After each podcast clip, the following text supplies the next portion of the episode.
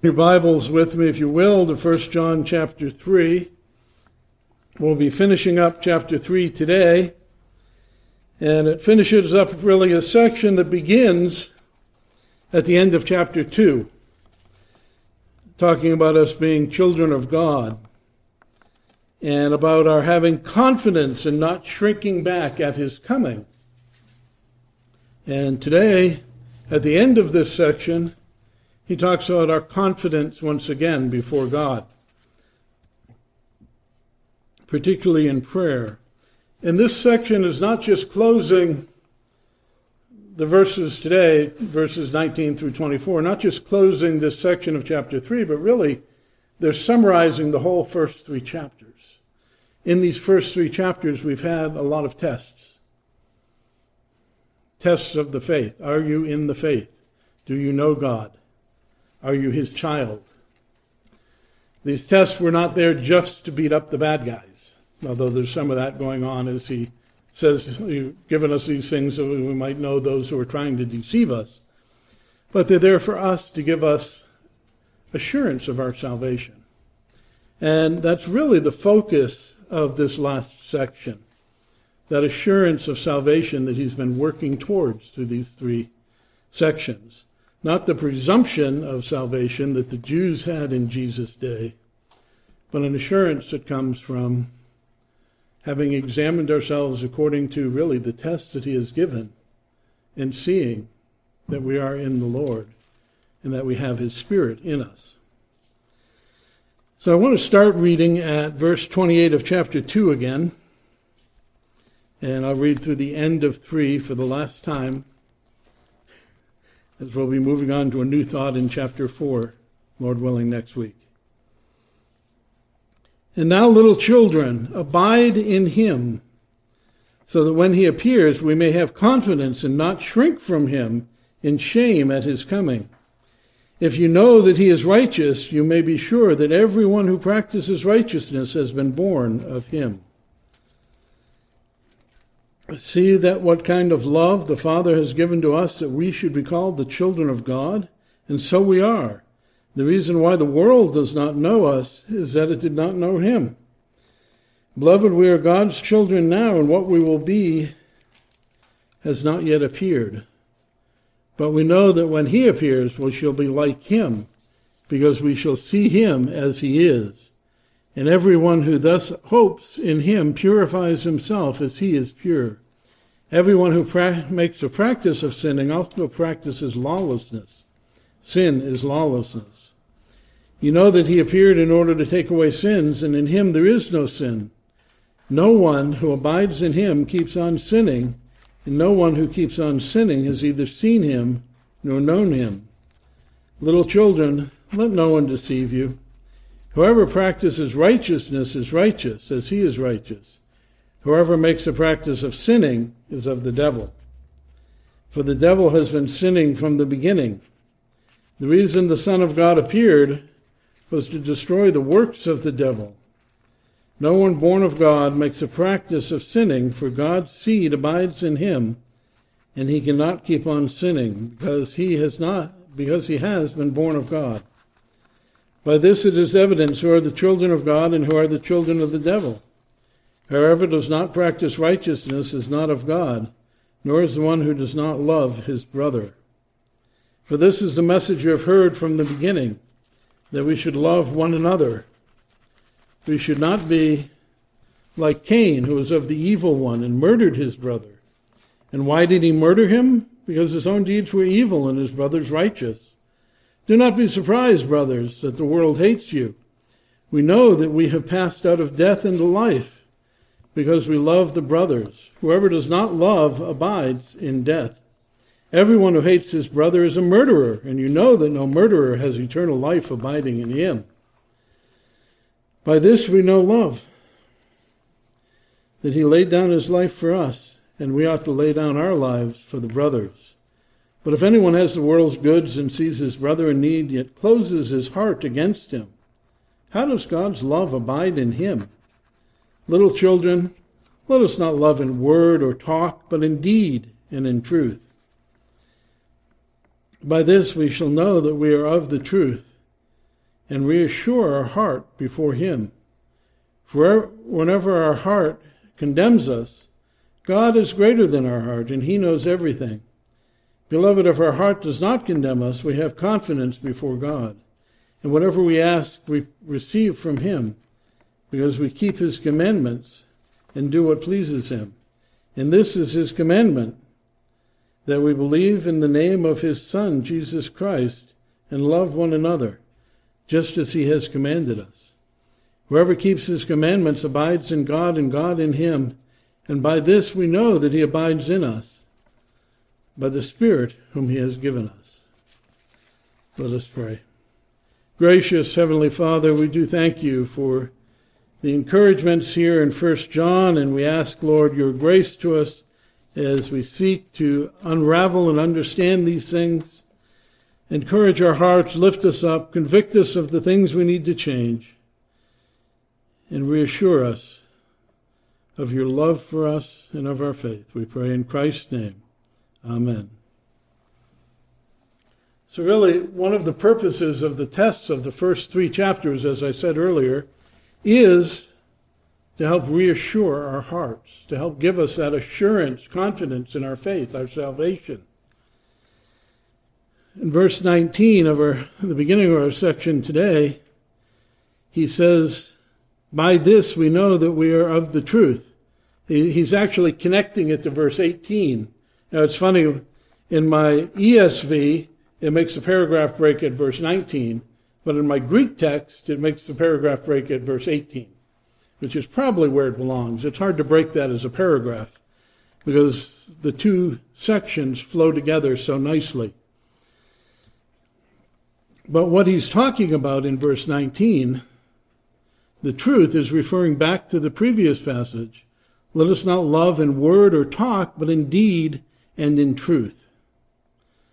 Uh, many people will judge themselves based on the promises they make, the good intentions they have in their heart, by what they want others to see in them. But they, but they don't always follow through because there's a price to be paid. And how many times have we started something and ended up not finishing because we didn't count the cost? Jesus mocks the, the one who, you know, who's going to go build a tower and not see if he has enough to con- finish it? Who's going to march off to war and not first check to make sure he has enough men to win? You know, we sometimes boast and then don't finish, don't do. Uh, we come up with a lot of good excuses. We say, "Oh, we, you know, we should all give to the poor because God wants that." But I don't really have enough surplus to be able to afford that. So the government should give to the poor. Pass the buck. We need more welfare, more universal basic income, more mandatory free programs. Somebody else needs to make the sacrifice that I won't. I've actually heard people in the church say, well, you know, my company requires me to give to the United Way. If I don't give to the United Way, I'm not promotable. And so I've given my money to the United Way. I don't need to give to the church for its programs. I gave it the office.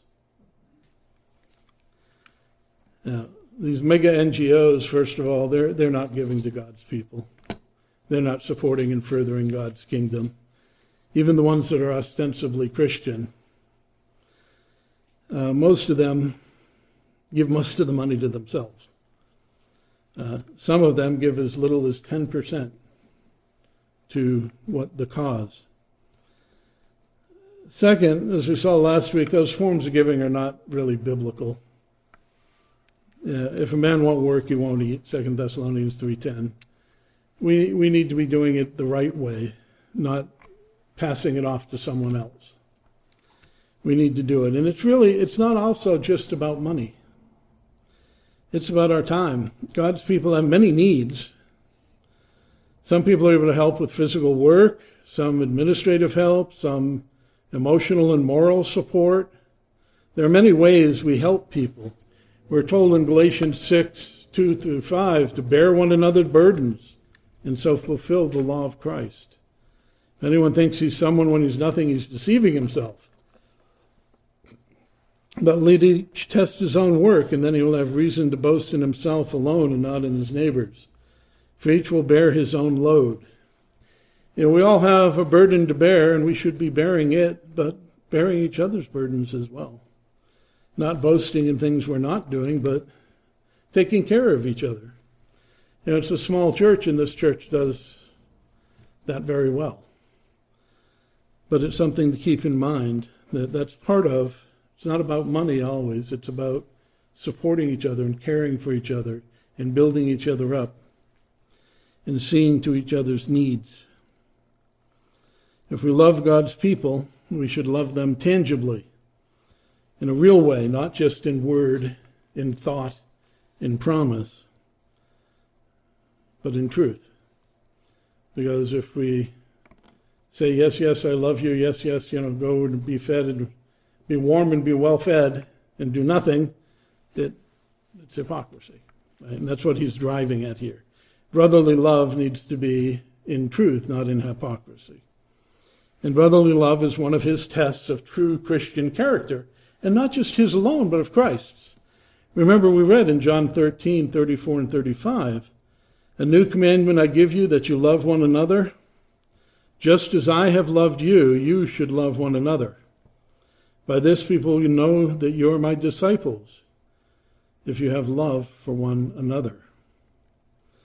It's new in the sense that now we have seen Christ willing to lay down his life for us, and as John has said, we should then be willing to lay down our life for our brothers.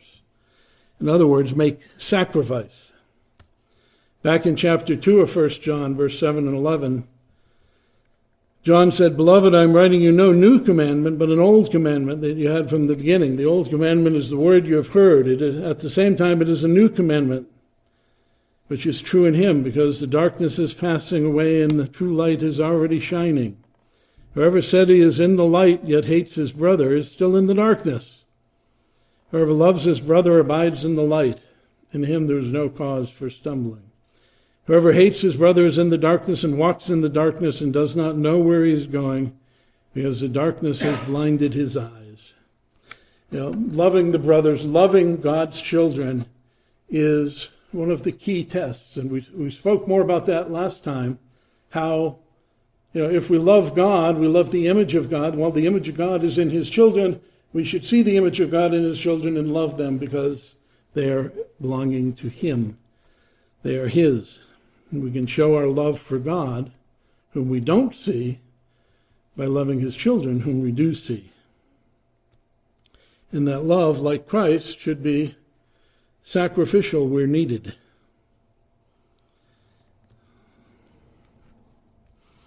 So he's continuing really with this thought of a sacrificial love for God's children. And that's the basis then of uh, the reassurance that he's bringing in in this passage.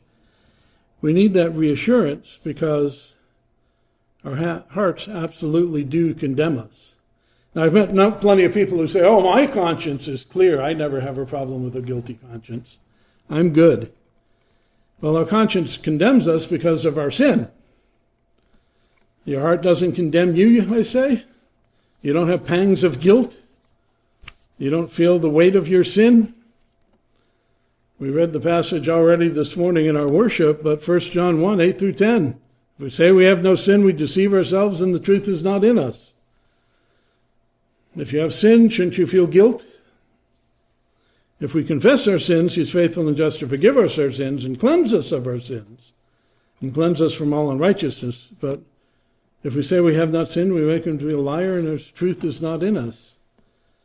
You know, we feel the pangs of guilt because we have sin in our life. We have sin in our heart. We have sin in our actions. Even when we start off with the best of intentions, right? We don't fulfill it all the time. There's a price to be paid. We stumble, we, we struggle. It doesn't always work out as we want. You know, he's not saying this is some, if by chance the one in a million event should occur that you, no. It's normal and not rare that the Christian feels the weight of their sin. especially the weight of those habitual sins that we've struggled with for many years. But for all sin, for any sin, it's a common occurrence. Paul talks about this. He says in Romans 2:12 through 16, "For all have sinned apart from the law shall perish apart from the law, but all who have sinned by, under the law will be judged by the law. For it is not the hearers of the law who are righteous, but the doers of the law who will be justified. For the Gentiles who do not have a law by nature do what the law requires, and they are a law to themselves, even though they do not have the law. They show that the work of the law is written in their hearts, and their consciences also bear witness, and their conflicting thoughts accuse and excuse them. On the day when, according to my gospel, God judges the secret of men by Christ Jesus. And so even the Gentiles who don't know what is right and wrong according to the scriptures, they know from their conscience what is right and wrong, and they have conflicting thoughts. They have their conscience accusing them and their conscience acquitting them when others accuse them. And because the law of God is written in our hearts if we are believers. And our heart will condemn us for our sin. But is our heart perfect in condemning and not condemning when it's supposed to?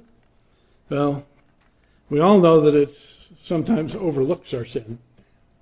The heart is deceitfully wicked above all things. Who can know it? but does it ever go the other way? Do we ever have pangs of guilt on something we're innocent on? Right? It's not going to be always right. Sometimes we feel guilty about things we can't do or shouldn't do. I, I shared last time the story about that family who co-signed for a loan for another Christian. Christian in a loose sense in that term, since they skipped out of town without paying it back. Uh, they felt guilty sometimes for not helping others. I'm trying to save up enough money to repair the roof on my house. But my neighbor knows, my Christian neighbor knows I have a hundred dollars. I need 150 to fix the roof. And they need food. And they're coming by knocking on the door and wanting my money. You know, what do I do? They need this and that. And sometimes they have pangs of guilt. Am I being stingy and cruel by not sharing equally with them? And their culture and scriptures don't always mesh perfectly, so they have guilty feelings about doing what might be okay.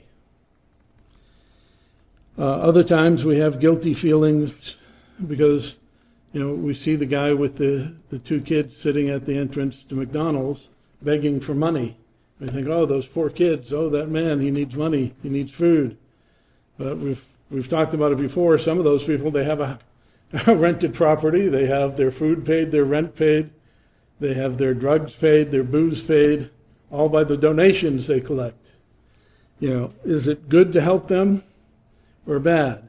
We feel guilty seeing especially the children, which is why the children are there, by the way, to inspire guilt in people and get their money. But we have those pangs of guilt if we don't help. But are they always right?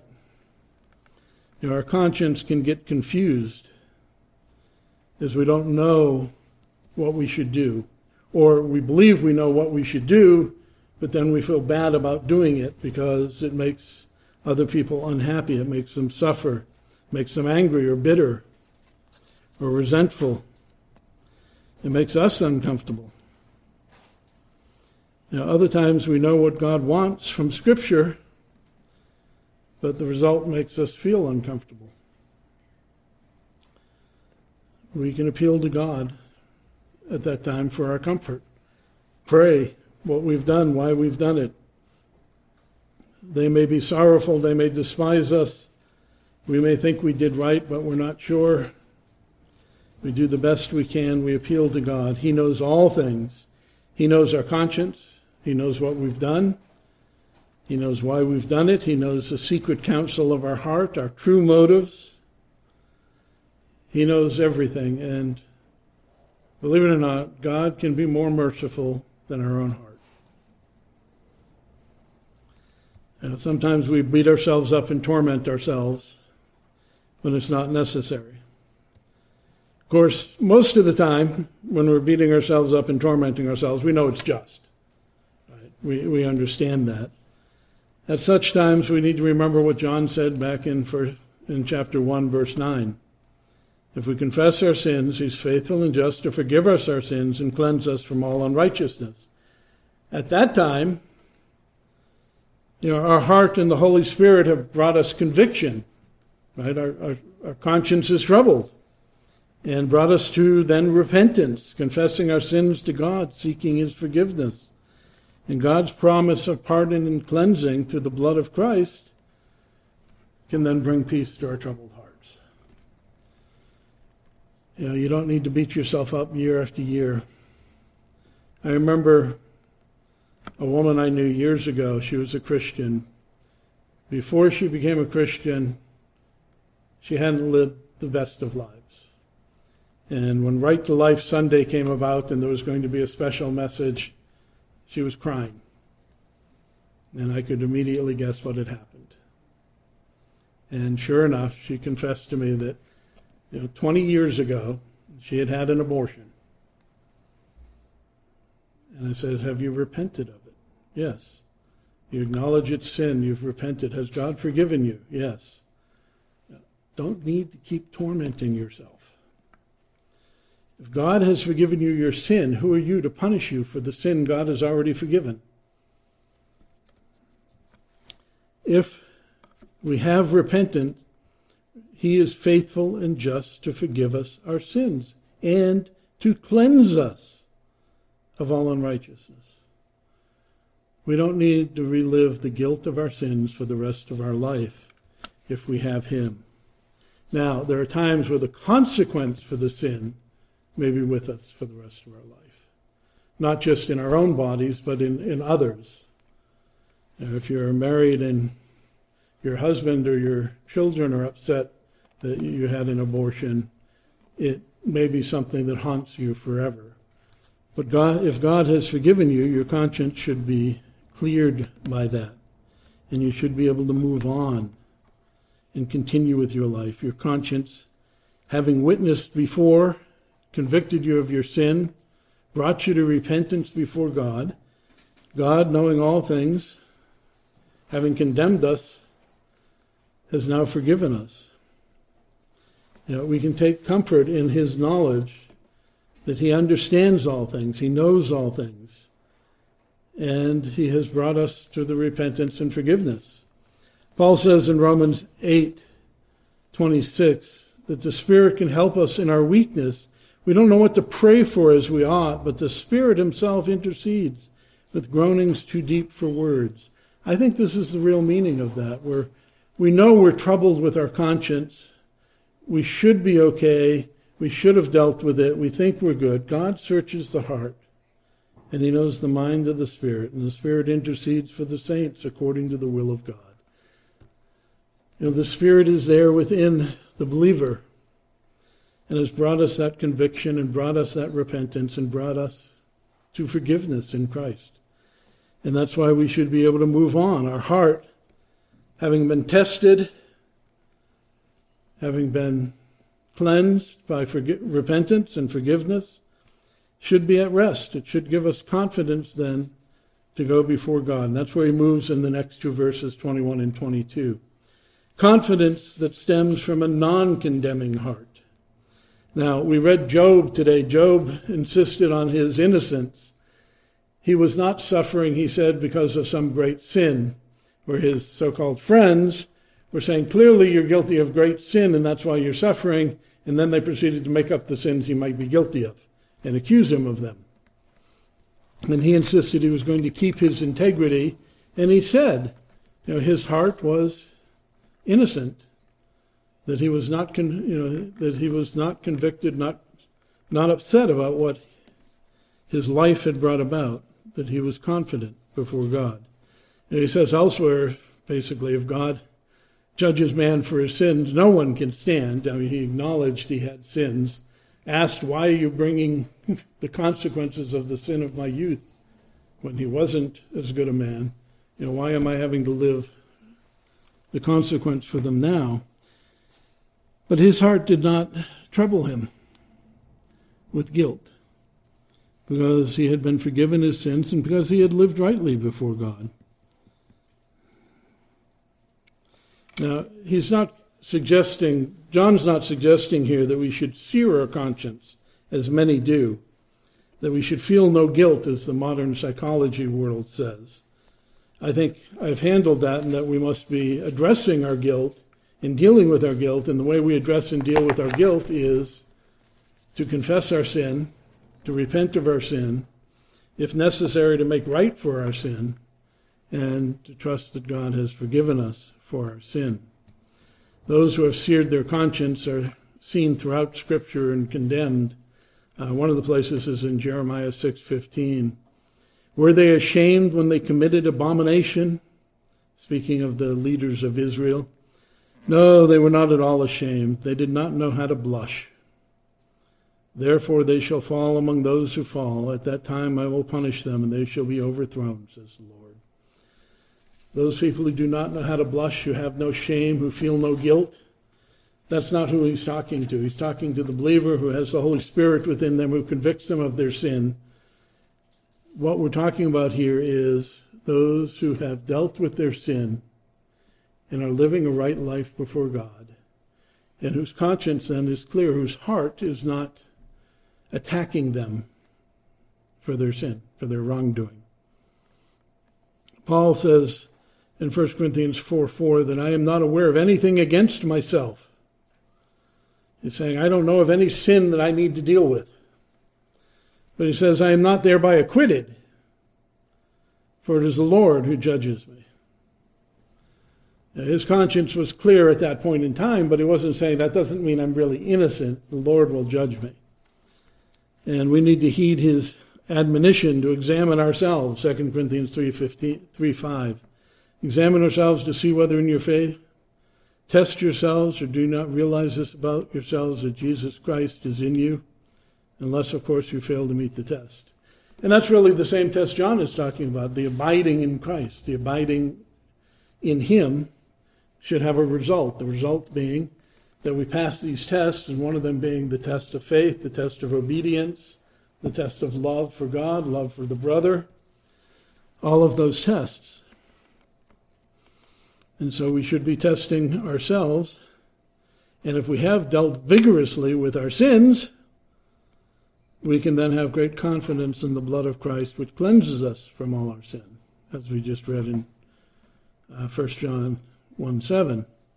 And then our heart should be able to be at peace. And as the author of Hebrews tells us in Hebrews 4:16, we can draw near with confidence to the throne of grace that we may receive mercy and find grace to help in our time of need.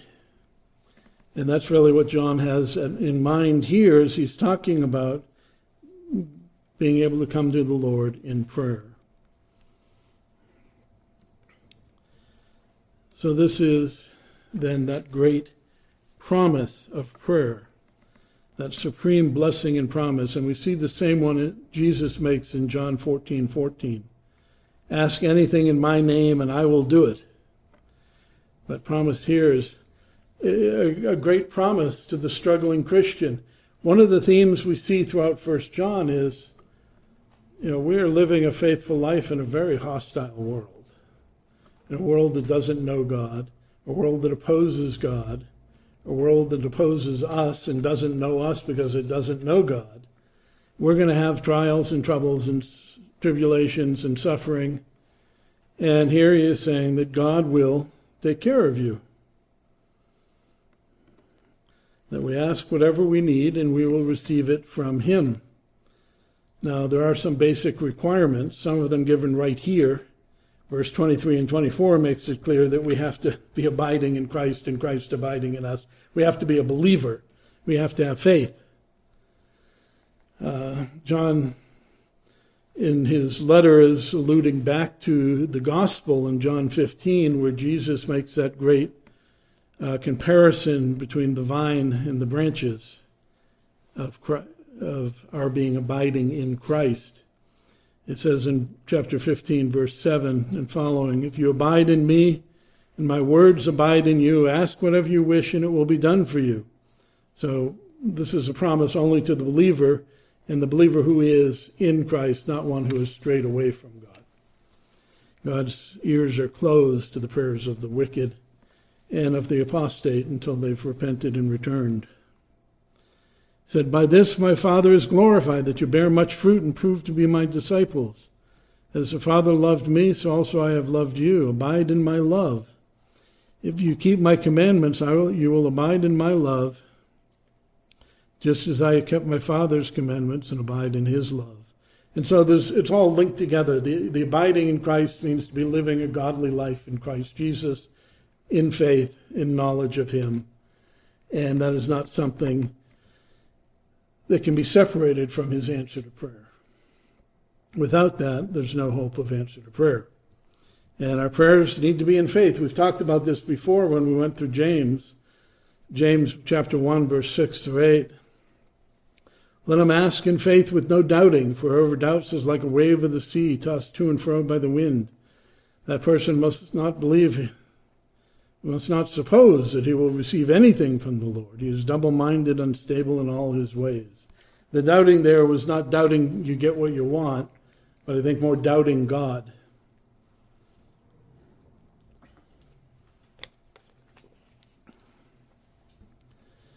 We don't automatically then get what we want. God is supreme and his plan is supreme. Uh, some people want to misrepresent and misinterpret this to mean God has promised and therefore whatever I pray I get. and we, we chuckle at that. Uh, we're told that in Ephesians 1:11 that we we have an inheritance, having predestined according to the purpose of Him who works all things according to the counsel of His will. God has a plan, and He's working out that plan, and that plan is according to His will. And our prayer needs to be according to His will if it's going to be answered. And John teaches us this later in his letter in 1 John chapter 5. Lord willing, we'll get there eventually. But in 1 John chapter 5, verse 14 and 15, and this is the confidence we have toward him, that if we ask anything according to his will, he hears us. And we know that if he hears us, whatever we ask, we know that we have received what we have asked of him. And this is important because we remember Christ's prayer in the Garden of Gethsemane. He was asking for something good and right and holy. If it be possible, let this cup pass from me. Why should he, the Son of God, be murdered by the godless? And yet he said, Not my will, but your will be done. His prayer was not answered, not because he was faithless, not because he didn't belong to God, not because he didn't have enough faith, not because he doubted, but because God's plan was for him to die. And sometimes God's will is different than what we ask. And we just need to keep in mind that we may not get what we want, what we think we need, what we desire. Many people praying to God for deliverance have been martyred over the years because that was God's plan for their life, for His glory, for His kingdom, and for their good. And that happens. So we need to keep that in mind. There are those, and we've mentioned this before, who rest, wrestle and corrupt this beautiful promise of God to make evil out of it. The name it and claim it cults come to mind. And yes, I consider those people to be a different religion from me. They make God subservient to the winds of sinful, corrupt man. They say, oh, you know, we can all imagine if you pray to kill my enemy, my rival, the one who succeeds where I fail, the one who has what I don't have, the one who has joy where I have bitterness, we think nobody's God's not going to do that. But give me a million dollars, give me a nice house, give me a pleasant job, give me a useful spouse, a submissive wife, obedient children. Give me the desires of the flesh, the desires of the eyes, the pride of life. If we pray that, does God do? Well, we just read, do not love the things of the world. If anyone loves the world, the love of the Father is not in him. If you're praying for the things of the world, the love of the Father is probably not in you. Well, I'm praying for excess. Give us this day our daily bread is a good prayer. For all that is in the world, the desires of the flesh, the desires of the eye, the pride of life, is not from the Father, but is from the world. And the world is passing away along with its desires. But whoever does the will of God abides forever. James told us that if that we ask and do not receive, because we ask wrongly to spend it on our passions. You know, getting what we want, it, there probably hundreds of self-help books in the Christian bookstore. How to get what you want from God, how to get your prayer answered. Uh, I remember for a while the prayer of Jabez was a popular book. Huh? Jabez. Yes, I forget which person it was even. Uh, if you if you pray this prayer this way, God will have to give you what you want. Uh, it's not the way it is. But what are we promised? That we He will take care of us. That we are His children. We are His beloved children of God. And that He will take care of our needs and He will give us what we need. And we need to ask. And we can do that because we are walking with Him, and we can have confidence in that because we please Him.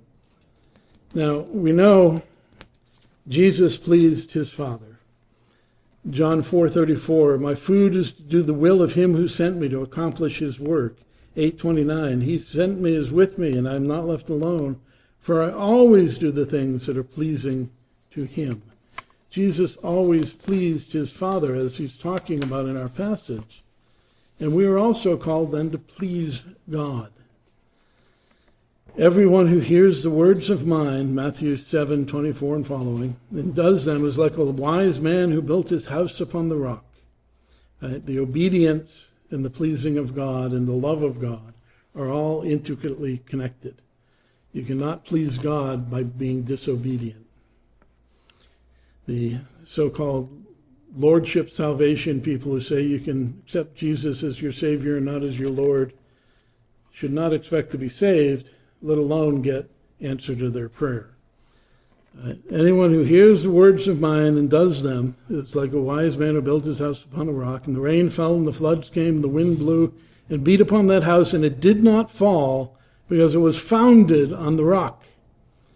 And everyone who hears these words of mine and does not do them is like the foolish man who built his house on the sand. And the rains came and the floods came, and the winds blew and beat against that house, and great was its fall. Jesus says, If you love me, you will keep my commandments. John 14, 15. And the one who loves me is the one who keeps my commandment, and he will be loved by my Father, and I will manifest myself to him John 14:21. Uh, we're called upon to be pleasing to God, and that is part of our relationship with Him. If we are not pleasing to Him, if we are turning back to our sins, then we need not anticipate getting the answers to prayer. Now again, some twist and pervert this to to make it say that, oh, if we are pleasing to God, God owes us and has to pay us back by doing what we've asked. Paul says in Romans 11, 35 and 36, who has given a gift to him that he must be repaid? For from him and through him and to him are all things. To him be glory forever and ever. The cattle of a thousand hills belong to him. What gift do we have? Uh, we don't do that. That's absurd. We've discussed it in a few times looking through this book. That's putting the cart before the horse. It's a matter of cause and effect. Our works show that we belong to God. Our works show that we are right with God, not cause God to obey us. That's just crazy. It's not do what God wants, bind God to obey you in, in your prayers but rather be confident that God will hear your prayers because you're obeying Him from the heart. And that shows that you are one of His children. And it's a very different turnaround. And you're not going to have much confidence and you're not going to have much joy in your life if you think that you're binding God. Understand, and we should be careful to understand that our obedience shows our love and our belonging and our walk and gives us an confidence that we are with Him.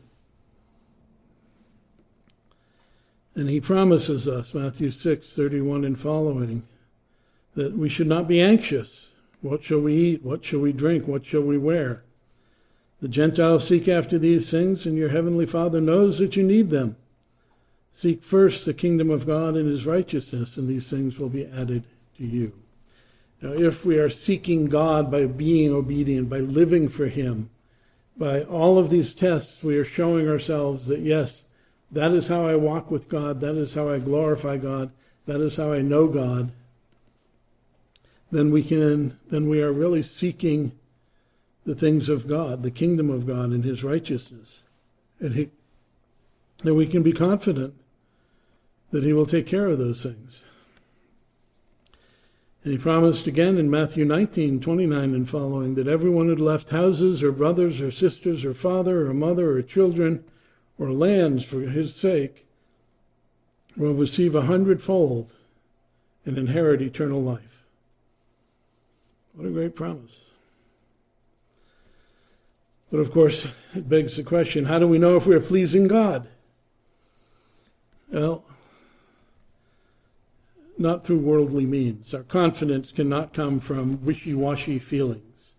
Oh, I know I've made the right choice because I've looked at my heart and my heart is at peace. My heart desires this.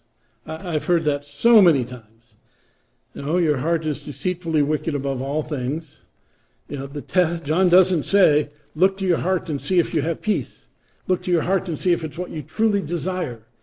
He says, look to the Word and see if you're doing what God says. And so wishy-washy feelings are not very good. Uh, others say, well, you know, I have success and that proves that God is with me. You know, look at Job and Abraham and Solomon. Which of the famous billionaires today, who's very successful, has God with him, do you think? Please tell me. Apple's guy, Microsoft's guy, the big finance guys who manipulate the stock market. No, no, no, no, no. Success isn't always a tell. Way to tell. Others, you know, they think it's by fiat. I have declared myself to be right with God, and therefore I am right with God. No, that's why we have all these tests in First John to show us if we are right with God. Where does our confidence come from? Well, the first and primary commandment he gives here in verse 23 and 24 is what?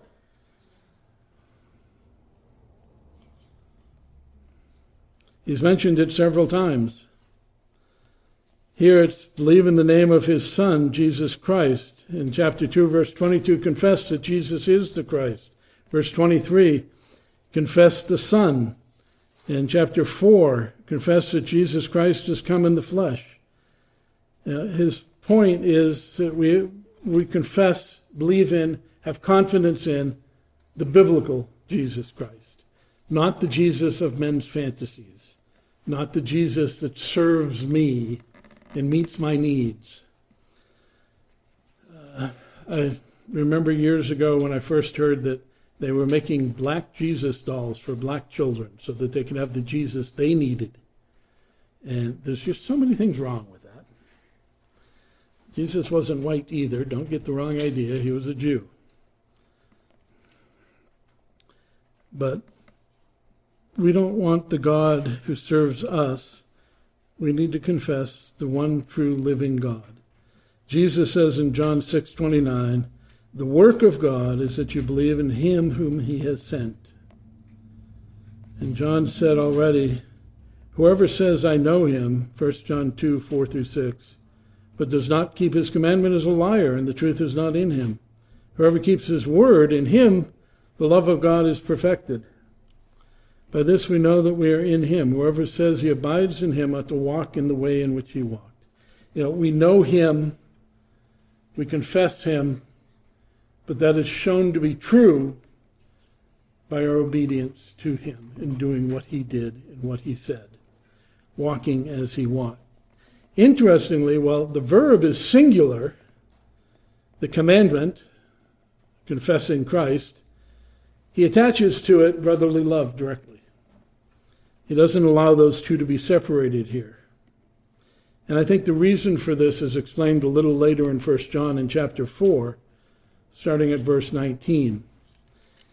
He says, We love because he first loved us. If anyone says, I love God, and hates his brother, he is a liar. For he who does not love his brother whom he has seen cannot love God whom he has not seen. And this commandment we have, have from him whoever loves God must also love his brother. And so the two are inseparable. If we love God, we love his, our brother. And if we believe in God, if we love God, we're believing in him, we're worshiping him, we're acknowledging him as our Lord, our Master, our Savior, and we're doing what he requires. And one of the things he requires is that we love his children because his children bear his image. And how can we love what of him we see in our brother? Or how can we not love what we see of him in our brother and claim we love him when we can't see? And so the, the two are, are linked together. And that link is made very clear here, not just between love for brother and love for God, but between love for God, really between salvation and obedience. Our abiding in Him, our abiding in Him is our obedience to Him in the passages in 1 John and in John that we read already. We abide in Him, then we do what He did. And here he ties the Holy Spirit to that as well. By this we know that we, he abides in us, by the Spirit whom he gave us.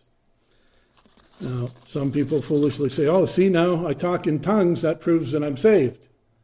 And if you don't talk in tongues, you're not saved. I've met a few people over the years who were kicked out of churches because they didn't talk in tongues. Uh, that's not what he means here. I think what's he, the focus on the Holy Spirit here is going back to the Old Testament promise of the New Covenant, what it means to be born again. We look at this passage often, and I think we need to remember it, bring it to mind here again. Ezekiel 36, 25 and following. Right, the promise, I will sprinkle clean water on you, and you shall be clean from all your uncleanness, and from all your idols I will cleanse you, and I will give you a new heart, and a new spirit I will put in you. I will move your heart of stone from your flesh, give you a heart of flesh. Verse 27. I will put my spirit within you and cause you to walk in my statutes and be careful to obey my rules.